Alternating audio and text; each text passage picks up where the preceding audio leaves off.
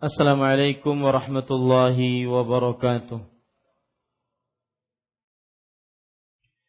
Bismillahirrahmanirrahim. Innal hamdalillah nahmaduhu wa nasta'inuhu wa nastaghfiruh wa na'udzu billahi min shururi anfusina wa sayyiati a'malina. Man yahdihillahu fala mudilla wa man yudlil fala. وأشهد أن لا إله إلا الله وحده لا شريك له وأشهد أن محمدا عبده ورسوله. يا أيها الذين آمنوا اتقوا الله حق تقاته ولا تموتن إلا وأنتم مسلمون. يا أيها الناس اتقوا ربكم الذي خلقكم من نفس واحدة وخلق منها زوجها وبث منهما رجالا كثيرا ونساء واتقوا الله الذي تساءلون به والأرحام إن الله كان عليكم رقيبا. يا أيها الذين آمنوا اتقوا الله وقولوا قولا سديدا يصلح لكم أعمالكم ويغفر لكم ذنوبكم ومن يطع الله ورسوله فقد فاز فوزا عظيما أما بعد. فإن أصدق الحديث كتاب الله وأحسن الهدي هدي محمد صلى الله عليه وعلى آله وسلم وشر الأمور محدثاتها وكل محدثة بدعة وكل بدعة ضلالة وكل ضلالة في النار. الحمد لله Kita bersyukur pada Subhanahu wa taala pada hari ini Selasa malam Rabu 1 Jumadal Ats-Tsaniyah 1438 Hijriah kita duduk bersama kembali di dalam kajian rutin Selasa malam Rabu yaitu membaca dan mempelajari As-Sirah An-Nabawiyah kajian sejarah Nabi Muhammad sallallahu alaihi wa ala alihi wasallam. Salawat dan salam semoga selalu Allah berikan kepada Nabi kita Muhammad sallallahu alaihi wa ala alihi wasallam pada keluarga beliau, para sahabat serta orang-orang yang mengikuti beliau sampai hari kiamat kelak. Dengan nama-nama Allah yang husna dan sifat-sifat yang mulia, kita berdoa, Allahumma aslih lana dinana alladhi huwa usmatu amrina wa aslih lana dunyana allati fiha ma'ashuna wa aslih lana akhiratana allati fiha ma'aduna waj'alil hayata ziyadatan lana fi kulli khair. Waj'alil mauta rahatan lana min kulli syarr. Wahai Allah perbaikilah urusan agama kami yang merupakan benteng diri kami. Perbaikilah urusan dunia kami yang di dalamnya tempat tinggal kami. Dan perbaikilah urusan akhirat kami yang di dalamnya tempat kembali kami. Dan jadikanlah kehidupan sebagai tambahan bagi kami dalam setiap amal kebaikan. Dan jadikanlah kematian sebagai peristirahatan bagi kami dari setiap keburukan amin ya rabbal alamin Bapak Ibu saudara-saudari yang dimuliakan oleh Allah Subhanahu wa taala kita masih membicarakan pasal yang kedua dari sejarah Nabi Muhammad sallallahu alaihi wasallam yaitu sejarah beliau semenjak beliau diangkat menjadi nabi dan rasul sampai hijrah beliau ke negeri Habasyah. Dan pada pasal yang kedua ini kita sudah membahas enam enam pembahasan. Kita sudah membahas enam pembahasan. Enam pembahasan ini, Bapak Ibu saudara-saudari yang dimuliakan oleh Allah Subhanahu wa taala, yaitu pembahasan yang keenam adalah metode-metode orang-orang musyrik menghadapi dakwah Nabi Muhammad sallallahu alaihi wasallam secara terang-terangan. Pada pertemuan sebelumnya kita sudah sebutkan metode yang pertama yang dilakukan oleh orang-orang kafir Quraisy, musyrik Quraisy menghadapi dakwah Nabi Muhammad sallallahu alaihi wasallam secara terang-terangan. Yaitu metode yang pertama apa? Masih ingat? mencela, mengolok-olok dengan lisan. Mencela dan mengolok-olok dengan lisan. Dan metode ini adalah metode untuk menghadapi Nabi Muhammad sallallahu alaihi wasallam dengan secara maknawi. Ya, jadi fisik tidak, secara maknawi, diolok-olok, dihina, dicaci.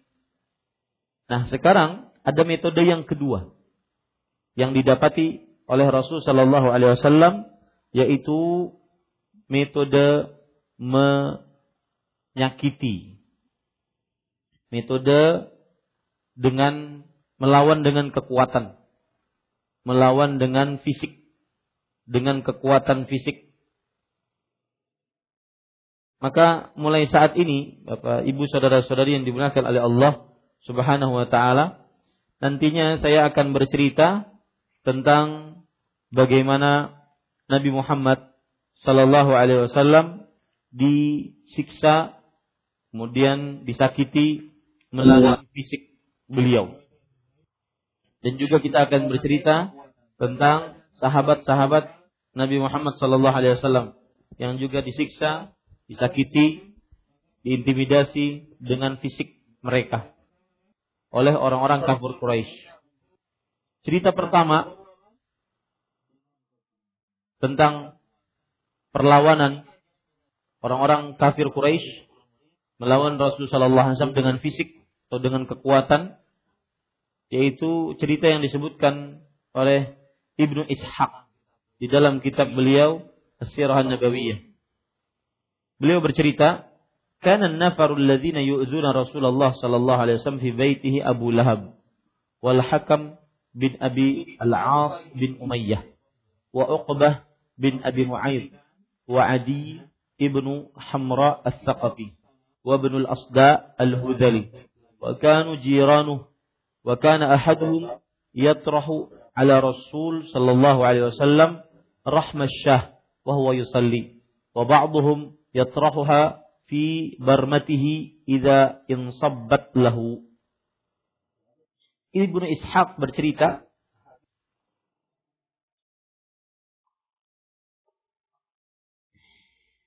Orang-orang yang menyakiti Rasulullah Sallallahu Alaihi Wasallam secara fisik di rumah Rasulullah Sallallahu Alaihi Wasallam. Orang-orang yang menyakiti Rasul Sallallahu Alaihi Wasallam secara fisik di rumah Rasul Sallallahu Alaihi Wasallam adalah Abu Lahab, Al-Hakam bin Abil As bin Umayyah, Uqbah bin Abi Mu'ayyid, Adi bin Hamra Al-Thaqafi, Ibnu Asda Al-Hudhali. Saya ulangi, orang-orang yang mencela atau bukan mencela, orang-orang yang menyakiti Rasulullah sallallahu alaihi wasallam secara fisik di rumah Rasulullah sallallahu alaihi wasallam. Abu Lahab, Al-Hakam bin Abil As bin Umayyah, Uqbah bin Abi Mu'ayyid, Adi bin Hamra As-Saqafi, Ibnu Asda, Ibnu Asda Al-Hudhari. Saya ulangi sekali lagi, Abu Lahab, Al-Hakam bin Abil As bin Umayyah, bin Abil As bin Umayyah, Uqbah bin Abi Mu'ayyid, Adi bin Hamra As-Saqafi, dan Ibnu Asda Al-Hudhali. Mereka ini adalah tetangga-tetangga Rasulullah Sallallahu Alaihi Wasallam. Dan mereka senantiasa melempari Rasulullah Sallallahu Alaihi Wasallam dengan kotoran sap, eh, kotoran kambing. Tatkala Rasul Sallallahu Alaihi Wasallam sedang sholat. Mereka juga sebagian meletakkan perut perut isi kambing tatkala Rasul Shallallahu Alaihi Wasallam bangun dari sholatnya. Jadi langsung didapati oleh Rasul Shallallahu Alaihi Wasallam siksa langsung. Kemudian saya akan bacakan beberapa riwayat bagaimana Rasul Shallallahu Alaihi Wasallam menghadapi intimidasi fisik oleh orang-orang kafir Quraisy secara langsung demi menghadapi dakwahnya Rasul Shallallahu Alaihi Wasallam yang semakin diterima oleh masyarakat di kota Mekah. Diriwayatkan oleh Imam Bukhari, saya bacakan hadisnya, kemudian saya terjemahkan. An Abdullah bin Mas'ud radhiyallahu an, anna Nabi sallallahu alaihi wasallam kana yusalli 'inda al-bait. Nabi Muhammad sallallahu alaihi wasallam saat, saat itu salat di Baitullah. wa Abu Jahlin wa ashabu lahu wa ashabun lahu julus. Dan saat itu ada Abu Jahal dan kawan-kawannya sedang duduk-duduk di Baitullah juga, yaitu di Masjidil Haram. Idh qala ba'dhum li ba'd. Sebagian mereka mengatakan kepada yang lain, Ayyukum yaji'u bisala jazurin bani fulan fayada'uhu ala zahri Muhammad idza sajad. Siapa di antara kalian yang mendatangkan perut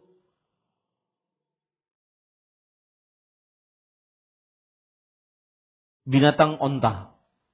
Isi perut binatang onta. Salah jazur. Salah jazur itu adalah isi perut binatang onta. Dari keturunan fulan. Keturunan kabilah fulan. Kemudian dia meletakkan di punggung Muhammad sallallahu alaihi wasallam jika dia sujud.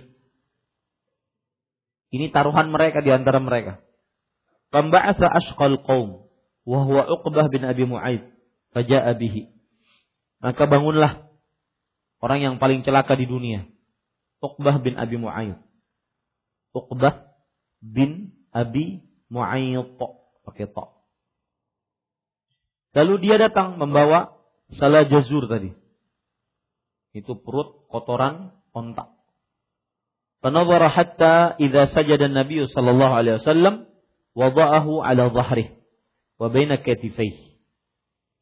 Lalu dia menunggu sampai Nabi Muhammad sallallahu alaihi wasallam sujud, maka dia meletakkan di punggungnya dan di antara dua pundaknya sallallahu alaihi wasallam.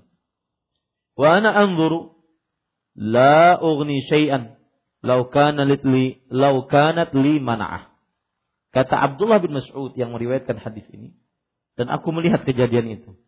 Aku tidak bisa menolong sedikit pun Rasul Shallallahu Alaihi Wasallam.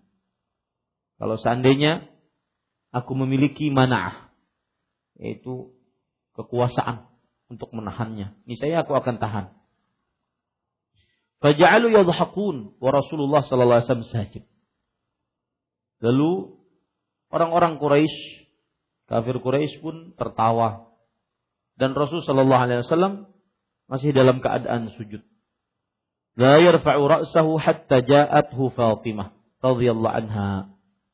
Beliau tidak mengangkat kepala beliau sampai datang Fatimah radhiyallahu anha. Fatarahathu an dhahrihi farafa'a ra'sahu. Kemudian Fatimah mengangkat dari pundak Rasul sallallahu alaihi wasallam dan beliau pun mengangkat kepala beliau sallallahu alaihi wasallam. Kemudian beliau bersabda, Allahumma alaika bi Quraisy thalath marrat. Fashaqqa dzalika alaihim idda'a alaihim. Ya Allah, hancurkan Quraisy sebanyak tiga kali. Maka doa Rasul Shallallahu Alaihi Wasallam tersebut menakutkan orang-orang kafir Quraisy. Karena Rasul Shallallahu Alaihi Wasallam berdoa keburukan atas mereka. Wa kanu yarawna anna da'wata fi dzalikal baladi mustajabah. Sebabnya karena mereka mengira dan menganggap bahwa yang berdoa di kota Mekah doanya kabul. Ini yang membuat mereka apa? Takut dengan doa tersebut. Summa samma. Lalu Rasul Shallallahu Alaihi Wasallam pun menyebutkan nama-nama yang agar mereka dilaknat oleh Allah. Allahumma alaika bi Abi Jahal. Ya Allah, hancurkan Abu Jahal. Wa alaika bi Utbah bin Rabi'ah. Ya Allah, hancurkan Utbah bin Rabi'ah. Wa Syaibah bin Rabi'ah. Ya Allah, hancurkan Syaibah bin Rabi'ah. Wal Walid bin Utbah. Dan hancurkan Al Walid bin Utbah. Wa Umayyah bin Khalaf. Wa Uqbah bin Abi Mu'aif wa adda sabi' falam ah, falam yahfazhu. Dan hancurkan Umayyah bin Khalaf, Uqbah bin Abi Mu'aid. Dan beliau menyebutkan orang yang ketujuh dan tidak menghafalnya. Fawalladhi nafsi biyadih. Laqad ra'aitu alladhi alladzina adda Rasulullah sallallahu alaihi wasallam sar'a fil qalibi qalibu badar. Demi jiwaku yang berada di tangannya. Sungguh aku telah melihat orang-orang yang disebutkan oleh Rasul sallallahu alaihi wasallam sebanyak tujuh orang tadi mati terkapar tatkala peperangan Badar. Berarti doa Rasul sallallahu alaihi wasallam dikabulkan oleh Allah Subhanahu wa taala. Ini contoh Rasulullah sallallahu alaihi wasallam mendapatkan langsung intimidasi fisik dari orang-orang kafir Quraisy. Setelah beliau hanya mendapatkan olok-olokan. Hadis yang lain, hadis riwayat Imam Muslim dari Abu Hurairah radhiyallahu anhu. Ini semua cerita-cerita agar kita lebih mencintai Rasulullah sallallahu alaihi wasallam. Beginilah beliau memperjuangkan agama Islam. Abu Jah Abu Hurairah radhiyallahu anhu bercerita, qala Abu Jahlin Abu Jahal berkata, Hal ya'firu Muhammadun wajhahu baina adhhirikum? Artinya, apakah Nabi Muhammad, apakah Muhammad sallallahu alaihi wasallam ya'firu wajhahu baina adhhirikum? Yaitu me, apa namanya? melempari dengan tanah dan pasir di wajah Nabi Muhammad sallallahu alaihi wasallam di antara kalian. Faqila na'am. Maka ada yang mengatakan iya. Faqala wallata wal al-uzza la in ra'aituhu yaf'alu la ata'anna ala raqabatihi aw la afiranna wajhahu. Maksudnya begini. Apakah kalian melihat Muhammad sallallahu alaihi wasallam kata Abu Jahal ini, dia sujud di hadapan kalian Maksudnya sujud kepada Allah di hadapan kalian. Maka Abu Jahal dijawab, iya, dia sujud di hadapan kita. Abu Jahal mengatakan, demi Lata dan Uzza. Kalau seandainya aku melihat dia melakukan itu, sujud kepada Allah, la ata'anna ala raqabatihi aw la a'firanna wajhah. Sungguh aku akan injak di lehernya dan aku akan benar-benar menanamkan wajahnya ke dalam tanah. Fa'ata Rasulullah sallallahu alaihi wasallam wa yusalli. Lalu Rasul sallallahu alaihi wasallam datang kemudian beliau salat. Za'ama liyata'a ala raqabatihi. Fama faja'ahu minhu illa wa huwa yanqusu ala qibayhi wa yattaqi biyadayhi. Abu Jahal ingin menginjak leher Rasulullah Sallallahu Alaihi Wasallam. Tidaklah Abu Jahal ingin melakukan itu kecuali dia melangkah ke belakang dan bertertahan ataupun bersandar dengan kedua tangannya. Jadi dia seperti ini, tidak bisa bergerak. Faqalu, "Malaka ya Abul Hakam?" Lalu kawan-kawannya Abu Jahal mengatakan, apa ada apa denganmu wahai Abu Hakam? Abu Hakam adalah panggilan dari Abu Jahal.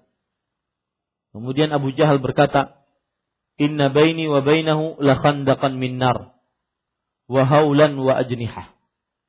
Aku melihat antara aku dengan dia ada parit dari api. Wa haulan wa ajnihah dan halangan-halangan serta sayap-sayap yang menghalangiku untuk sampai kepada Rasulullah sallallahu alaihi wasallam. Faqala Rasulullah sallallahu alaihi wasallam Nabi Muhammad sallallahu alaihi wasallam bersabda, "Lau dana minni lakhtataftuhu lakhtatafathul malaikah udwan udwan." Kalau seandainya dia berani mendekat kepadaku, niscaya para malaikat akan memotongnya sepotong-sepotong, setulang-setulang. Subhanallah. Ini contoh Rasul Shallallahu Alaihi Wasallam menghadapi siksaan fisik dari orang-orang kafir Quraisy. Cerita yang ketiga diriwayatkan oleh Imam Bukhari dari Urwah bin Zubair radhiyallahu anhu maqal. Jadi kalau ingin antum e, meringkas ceritanya. Cerita yang pertama, cerita Rasul Shallallahu Alaihi Wasallam tatkala sujud diletakkan kotoran perut ontak di punggung beliau dan di pundak beliau. Dan yang menolong pada waktu itu adalah Fatimah radhiyallahu anha wa ardhaha. Cerita yang kedua yaitu Abu Jahal berniat untuk menginjak leher Rasul Shallallahu alaihi wasallam. Akan tetapi ditolong oleh Allah Subhanahu wa taala, Abu Jahal tidak sanggup untuk bangun karena melihat di depannya terdapat parit api dan juga para malaikat yang menjaga. Cerita yang ketiga, hadis riwayat Bukhari dari Urwah bin Zubair radhiyallahu anhuma. Beliau bercerita, "Sa'altu Abdullah bin Amr an ashaddi ma sana'al musyrikun bi Rasulillah sallallahu alaihi wasallam." Kata Urwah bin Zubair, Urwah bin Zubair ini adalah sepupu Aisyah radhiyallahu anha warḍaha. Eh, eh, keponakan bukan sepupu, keponakan Aisyah radhiyallahu anha warḍaha. Aku bertanya kepada Abdullah bin bin Amr. Abdullah bin Amr adalah sahabat Nabi. Tentang sesuatu yang paling sadis yang dilakukan oleh orang-orang musyrik kepada Rasulullah sallallahu alaihi wasallam. Jadi mulai dari dahulu para ulama mengkaji dan menggali apa saja yang didapati oleh Rasul Shallallahu Alaihi Wasallam tatkala berdakwah seperti kita sekarang menceritakan bagaimana perjuangan Rasul Shallallahu Alaihi Wasallam tatkala berdakwah menghadapi siksaan secara maknawi dan siksaan secara fisikly. Kemudian Abdullah bin Amr ibn As radhiyallahu anhu berkata, "Ra'aitu Uqbah ibni Abi Mu'ayyid jaa ila Nabi sallallahu alaihi wasallam wa huwa yusalli." Aku pernah melihat Uqbah bin Abi Mu'ayyid. Ingat, ini musuh Islam, Uqbah bin Abi Mu'ayyid. Ya. Aku pernah melihat Uqbah bin Abi Mu'ayyid mendatangi Nabi Muhammad sallallahu alaihi wasallam yang sedang itu yang tatkala itu sedang sholat.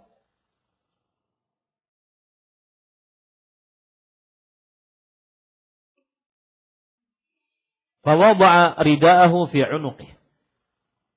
Maka Uqbah bin Abi Mu'aid meletakkan surbannya di leher Rasulullah sallallahu alaihi wasallam yang sedang sholat. Fakhannaqahu bihi khanqan syadidan. Maka dia cekik Rasul sallallahu alaihi wasallam dengan cekikan yang keras. Faja'a Abu Bakrin hatta dafa'ahu anhu. Maka datanglah Abu Bakar radhiyallahu anhu sampai mendorong Uqbah bin Abi Mu'ayyid. Qala lalu Abu Bakar berkata radhiyallahu anhu wa ardhah Ataqtuluna rajulan an yaqula rabbi Allah wa qad ja'akum bil bayyinat min rabbikum Apakah kalian mau membunuh seseorang yang mengucapkan Robnya adalah Allah? Padahal dia telah datang dengan tanda-tanda bukti-bukti nyata dari Rob kalian. Ini perjuangan Rasulullah SAW. Bagaimana beliau mendapatkan intimidasi fisik oleh Uqbah bin Abi Mu'aid radhiyallahu anhu wa ardhah. Kemudian contoh yang lain lagi. Utaibah bin Abi Lahab. Utaibah bin Abi Lahab anaknya Abu Lahab pernah semena-mena terhadap Rasulullah Sallallahu Alaihi Wasallam dan merobek baju Rasulullah Sallallahu Alaihi Wasallam. Kemudian Rasul Sallallahu Alaihi Wasallam berdoa kepada Allah agar dia disakiti oleh anjing, dikejar-kejar anjing. Kemudian siapa yang siapa dia di sini? Utaibah. Utaibah bin Abu Lahab. Maka suatu ketika keluarlah Utaibah bin Abu Lahab menemui orang-orang Quraisy. Lalu setelah itu dia singgah di sebuah tempat yang disebut dengan Az-Zarqa. Maka pada saat itu ada singa. Bukan hanya anjing biasa. Singa yang mengelilinginya. Sampai Utaibah berkata, Ya wail ummi, huwa wallahi akili kama da'a Muhammadun alayya. Celaka aku wahai ibuku.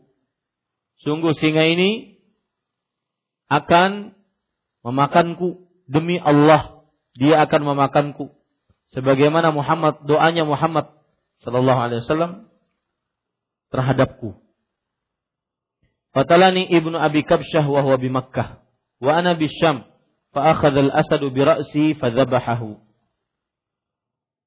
Qatalani ibnu Abi Kabsyah telah membunuhku ibnu Abi Kabsyah dan dia sedang di Mekah dan aku berada di negeri Syam. Lalu Al-Asad singa tersebut mengambil kepalaku dan menyembelihnya. Maksudnya di sini adalah Utaibah bin Abi Lahab dia mendapatkan kecelakaan dan kesengsaraan di dunia. Dipenggal lehernya oleh musuh, musuhnya. Subhanallah. Kemudian para ikhwan yang dirahmati oleh Allah Subhanahu wa taala, contoh yang lain lagi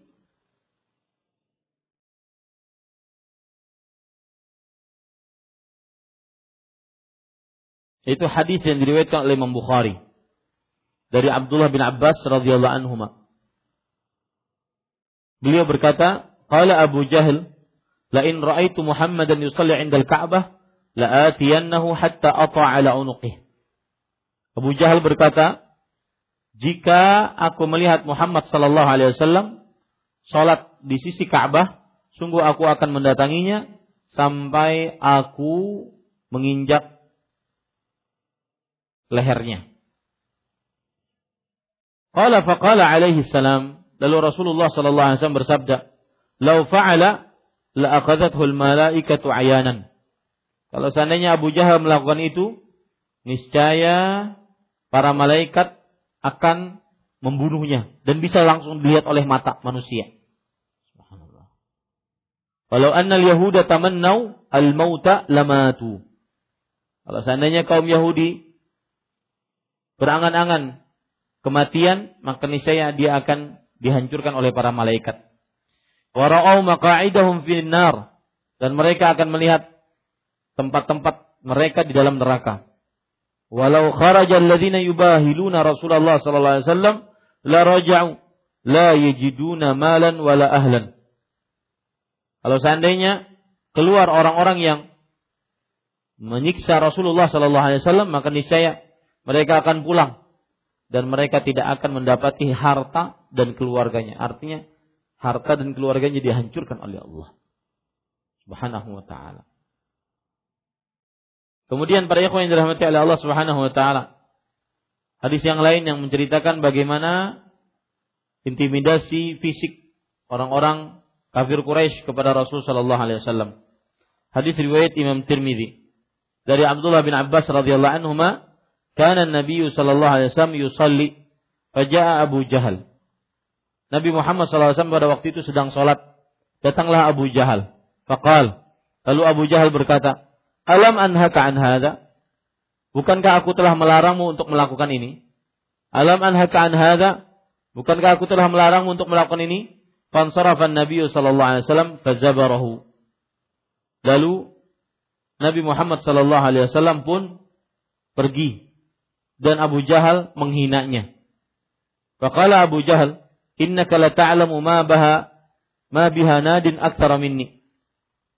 Sesungguhnya engkau mengetahui wahai Muhammad sallallahu alaihi wasallam tidak ada orang yang paling lantang suaranya di tengah-tengah orang-orang kafir Quraisy dibandingkan aku. Fa'anzalallahu ta'ala, maka Allah Subhanahu wa taala menurunkan ayat itu surat Al-Alaq ayat 17 sampai 18 falyad'u nadiyah sanad'u zabaniyah. Hendaklah ia memanggil manggil kawan-kawannya dengan suaranya yang lantang. Sanad'u zabaniyah. Kami akan panggilkan zabaniyah. Ya, zabaniyah artinya adalah neraka zabaniyah. Ibnu Abbas radhiyallahu anhu berkata, "Lau da'a nadiyah la akhadathu zabaniyat Allah." Kalau seandainya dia memanggil orang-orang kafir Quraisy untuk menghina Rasulullah wasallam, untuk mencelakakan Rasul wasallam, maka niscaya Allah Subhanahu wa taala akan membakarnya dengan neraka zabaniyah. Ini para ikhwan yang dirahmati oleh Allah, bagaimana Nabi kita Muhammad Shallallahu Alaihi Wasallam mendapati intimidasi intimidasi fisik dari orang-orang kafir Quraisy.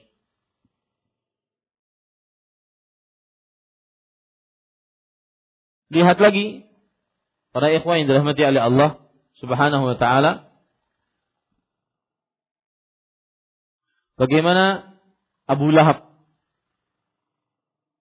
mencelakakan Rasulullah sallallahu alaihi wasallam, mengintimidasi Rasulullah sallallahu alaihi wasallam.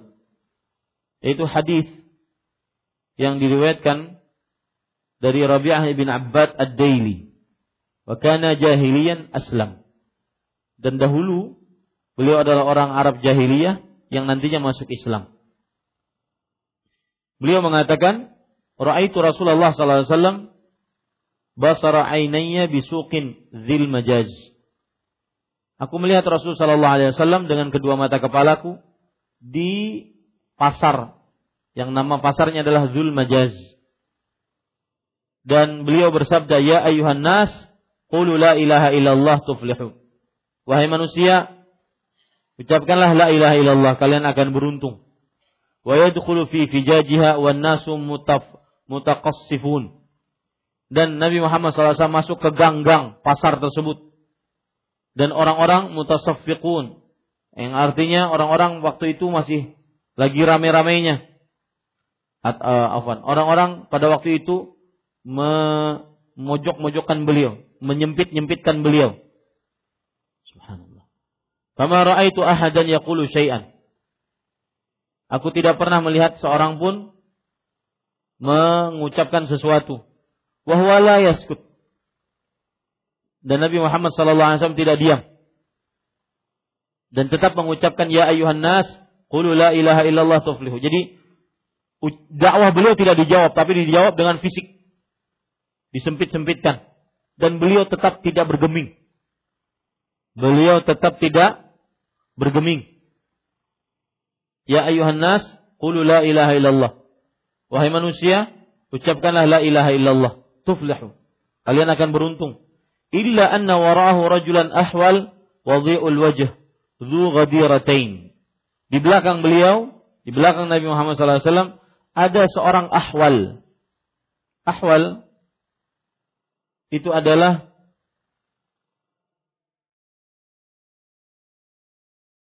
kalau tidak salah ahwal itu yaitu kakinya letter X Wadi'ul wajah. Wadi'ul wajah berarti wajahnya bagus rupanya. Zu ghadiratain. Yang mempunyai dua cabang jambang. Yuqalu innahu sabi, yaqulu innahu sabi kadzib. Orang tersebut mengatakan kepada Rasul sallallahu alaihi eh, kepada orang-orang jangan didengar. Dia adalah tukang sihir, tukang dusta. Fakultu, lalu aku berkata, yaitu Rabi'ah bin Abbad, berkata, Man hadha? Siapa orang ini? Yang mengatakan Nabi Muhammad SAW sebagai orang yang tukang sihir, tukang dusta. Qalu Muhammad bin Abdullah. Wahuwa yadhkurun nubuwah. Mereka mengatakan, beliau adalah Muhammad bin Abdullah. Dan beliau mengaku menjadi nabi. Qultu wa man hadzal ladzi? Siapa yang mendustakan itu yang di belakangnya? Qalu Amu Abu Lahab. Di belakangnya adalah yang mendustakannya yaitu Abu Lahab. Yang mengatakan ini pendusta, ini tukang sihir, itu adalah pamannya Abu Lahab. Qultu ya'ni ibna Abi Zinad innaka kunta yawma idzin saghiran. Qala la wallahi inni yawma idzin la. Aku mengatakan Ibnu Abi Zinad, yaitu perawi riwayat ini, engkau mungkin waktu itu masih kecil. Maka beliau mengatakan tidak, aku waktu itu sudah dewasa, aku sudah mengerti dan paham cerita tersebut. Menunjukkan bagaimana Rasul Shallallahu Alaihi Wasallam berdakwah dan diintimidasi fisik oleh orang-orang kafir Quraisy.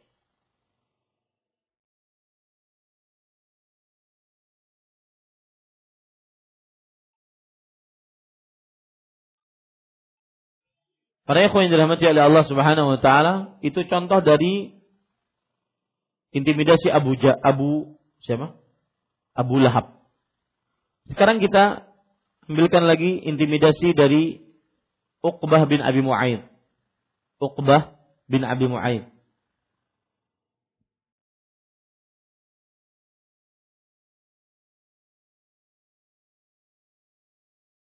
Ceritanya hampir sama yang sudah saya sebutkan tadi yaitu Uqbah bin Abi Mu'ayyid lah yang meletakkan perut eh, kotoran perut apa? onta. Tatkala Rasulullah sallallahu alaihi wasallam sujud di punggung beliau dan di pundak beliau. Namanya Uqbah bin Abi Mu'ayyid.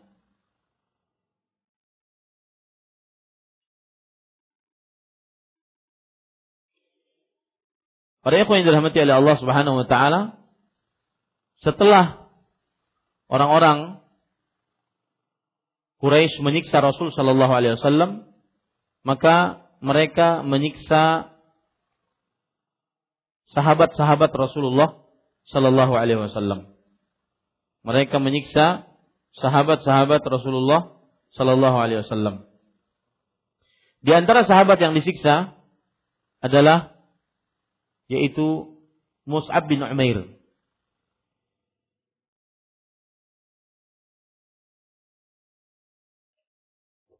Afwan. Sebelum itu Abu Bakar As-Siddiq radhiyallahu anhu. Beliau disiksa juga oleh orang-orang kafir Quraisy. Sebagaimana disebutkan oleh Imam Ibnu Katsir rahimahullahu taala dalam kitab beliau Al-Bidayah wa Nihayah. Bahwa Abu Bakar As-Siddiq radhiyallahu anhu yakhtubu fil Masjidil Haram. Fadarabahu al-musyrikun bahwa Abu Bakar As-Siddiq radhiyallahu anhu beliau berkhutbah di Masjidil Haram dan orang-orang musyrik memukuli beliau. Wa kana mimman darabahu Utbah bin Rabi'ah haitsu ja'ala yadribu ala wajhi bina'laini hatta yu'rafu yu'rafa wajhuhu min anfihi. Dan yang memukul salah satunya adalah Utbah bin Rabi'ah. Yang mana dia memukul wajah Abu Bakar As-Siddiq dengan sendalnya. Sehingga terlihat bekas sendal di wajah Abu Bakar As-Siddiq radhiyallahu anhu dan membedakan dengan hidung beliau. Artinya hidungnya tidak terkena, wajahnya yang terkena, ada bekas sendal di wajah Abu Bakar As-Siddiq radhiyallahu anhu. Kemudian juga yang diintimidasi secara fisik adalah Abdullah bin Mas'ud radhiyallahu anhu. Jahara Abdullah ibnu Mas'udin radhiyallahu anhu bil Quran di Makkah fadarabuhu darban athara fi wajhi. Abdullah bin Mas'ud adalah orang yang pertama kali melantangkan suara membaca Al-Quran di kota Mekah. Maka akhirnya orang-orang kafir Quraisy memukulinya di wajahnya dan membekas pada wajahnya. Ini intimidasi-intimidasi orang-orang kafir Quraisy terhadap siapa? Sahabat-sahabat Rasulullah Sallallahu Alaihi Wasallam. Contoh yang lain yaitu Mus'ab bin Umair. Mus'ab bin Umair Inna ummahu lamma alimat bi islami akhrajathu min manzilih. Ibunya Mus'ab bin Umair. Mus'ab bin Umair ketika mengetahui sang ibu ketika mengetahui Mus'ab bin Umair anaknya masuk Islam, maka diusir dari rumah. Wa kana fatan muna'aman fi baiti thara. Dan Mus'ab bin Umair adalah seorang pemuda yang sangat kaya raya di tengah keluarga yang sangat kaya raya. Fa asbaha la yajidu ma yasuddu jaw'ahu hatta kana jilduhu yatakhashafu wa yatatayaru kama yatatayaru jildul hayyah minal ju'. Dan dulunya orang kaya maka akhirnya Setelah masuk Islam, beliau diusir dari rumahnya, tidak mendapati sesuatu yang menutupi rasa laparnya. Sampai-sampai saking laparnya, kulit-kulit beliau itu terkelupas. Sebagaimana terkelupasnya kulit ular karena lapar. Sebagaimana terkelupasnya kulit ular karena lapar. Wa kana yahmiluhu sahabatu ala awadil qaus min syiddatil ju' dan para sahabat Nabi radhiyallahu anhu membawa beliau di atas tandu karena saking laparnya Mus'ab bin Umair radhiyallahu anhu wa ardhahu. Siapa tadi yang Abu Bakar, Abdullah bin Mas'ud, Mus'ab bin Umair. Yang keempat Bilal. Bilal terkenal kisahnya. Beliau mendapati siksa yang tidak didapati oleh sahabat-sahabat yang lain.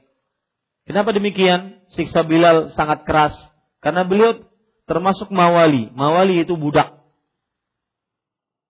Umayyah bin Khalaf sang majikan Bilal pada waktu itu meletakkan tali di lehernya Bilal. Kemudian Umayyah bin Khalaf menarik tali tersebut dan menghantarkan Bilal kepada anak-anak kecil. Dan anak-anak kecil tersebut pun membawa Bilal berkeliling ke gunung-gunung di Mekah. Jadi yang yang membawa siapa? Anak, -anak kecil. Kalau yang membawa orang tua, ini masih masih ada sama-sama orang tua. Ini yang menyiksanya anak kecil. Dan disuruh berputar-putar di gunung-gunung kota Mekah. Wa kana yukhrijuhu idza humiyat adh-dhahirah fayatrahuhu fi batha Makkah. Dan Umayyah bin Khalaf alaihi la'natullah mengeluarkan Bilal jika telah panas matahari benar-benar panas. Kemudian dipanaskan di Batha, yaitu padang pasir kota Mekah. Thumma ya'muru bis al-'azimah wa tudau ala sadrih. Kemudian Umayyah bin Khalaf memerintahkan untuk diambilkan batu besar dan diletakkan di atas dada Bilal. Wa yaqulu lah, la tazalu kadzalik hatta tamut atau takfura bi Muhammad. Dan Umayyah bin Khalaf mengatakan, kamu akan disiksa seperti itu sampai kamu mati. Atau pilihan kedua, kamu kufur dengan Muhammad sallallahu alaihi wasallam. Tetapi Bilal radhiyallahu anhu ardah tidak menambahkan kecuali dengan ucapan ahadun ahad. Ahad, ahad. Yang tunggal, yang tunggal yaitu Allah Subhanahu wa taala. Hatta marra bihi Abu Bakar fashtarahu wa ataqahu. Sampai Abu Bakar radhiyallahu anhu melewati Bilal yang sedang disiksa radhiyallahu anhu arwah. Kemudian beliau melepaskannya dan memerdekakannya. Membelinya dan memerdekakannya. Yang keempat, Ammar bin Yasir radhiyallahu anhu Ammar sahabat Nabi, Yasir pun sahabat Rasul sallallahu alaihi wasallam. Ammar bin Yasir adalah budak dari Bani Makhzum. Bapaknya masuk Islam, beliaunya masuk Islam, ibunya masuk Islam. Ammar masuk Islam, Yasir masuk Islam, Sumayyah masuk Islam. Fakal al-musyrikun yukhrijunahum ila al-abtah idza humiyatir ramda wa yu'adzibunahum biharriha Orang-orang musyrik mengeluarkan mereka ke daerah namanya Abu Toh. Jika hari telah benar-benar panas dan menyiksa mereka dengan panasnya hari tersebut. Wa marra Nabi sallallahu alaihi wasallam wa hum yu'adzabun. Suatu ketika Nabi Muhammad SAW melewati mereka dan mereka sedang disiksa. Ala Ammar wa ala Yasir fa inna maw'idakumul jannah. Dan Nabi Muhammad SAW bersabda, Bersabarlah, eh, bergembiralah wahai keluarga Ammar, wahai keluarga Yasir. Sesungguhnya tempat kalian adalah surga. Hadis riwayat Imam Hakim. Hadisnya semua ini sahih. Famata Yasir fil azab. Dan Yasir radhiyallahu anhu meninggal karena disiksa. Wa ta'ana Abu Jahal Sumayyah fi qubuliha bihirbatin faqatalaha.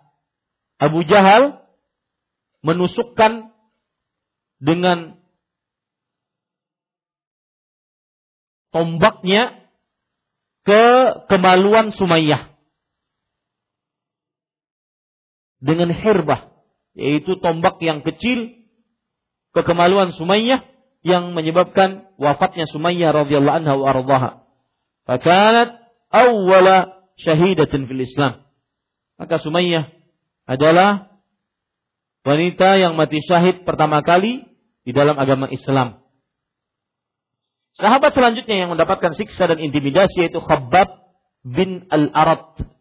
Khabbab bin Al-Arat. Khabbab bin Arat disiksa orang-orang orang kafir Quraisy dengan berbagai macam siksa. Kanu yad'unahu 'alal jamr wa yad'una 'alaihi al-hijarah.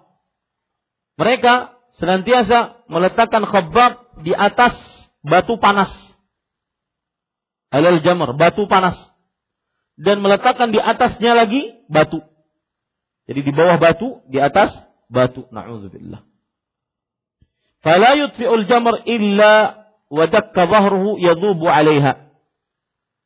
Maka tidaklah batu panas tersebut mendingin kecuali punggungnya sudah meleleh. Subhanallah. Khabbab bin Al-Arat. Ini sahabat-sahabat Rasul Sallallahu Alaihi Wasallam. Bagaimana mereka disiksa tatkala mereka benar-benar mengucapkan la ilaha illallah. Cerita yang lain lagi tentang Khabbab, saya sebutkan dua cerita lagi terakhir. Ja'a Khabbab radhiyallahu anhu yawman ila majlis Umar radhiyallahu anhu. Faqal, "Udnu Fama ahadun ahaqqu bihadzal majlis minka illa Ammaran. Suatu ketika Khabbab radhiyallahu anhu datang ke majlis Umar bin Khattab radhiyallahu anhu. Majlis Umar. Mungkin Nabi Muhammad SAW sudah meninggal, Umar bin Khattab menjadi khalifah. Datang Khabbab. Kemudian Umar mengatakan, mendekatlah wahai Khabbab. Tidak ada seorang pun yang lebih berhak di majelis ini daripada engkau kecuali Ammar. Ammarnya sudah meninggal.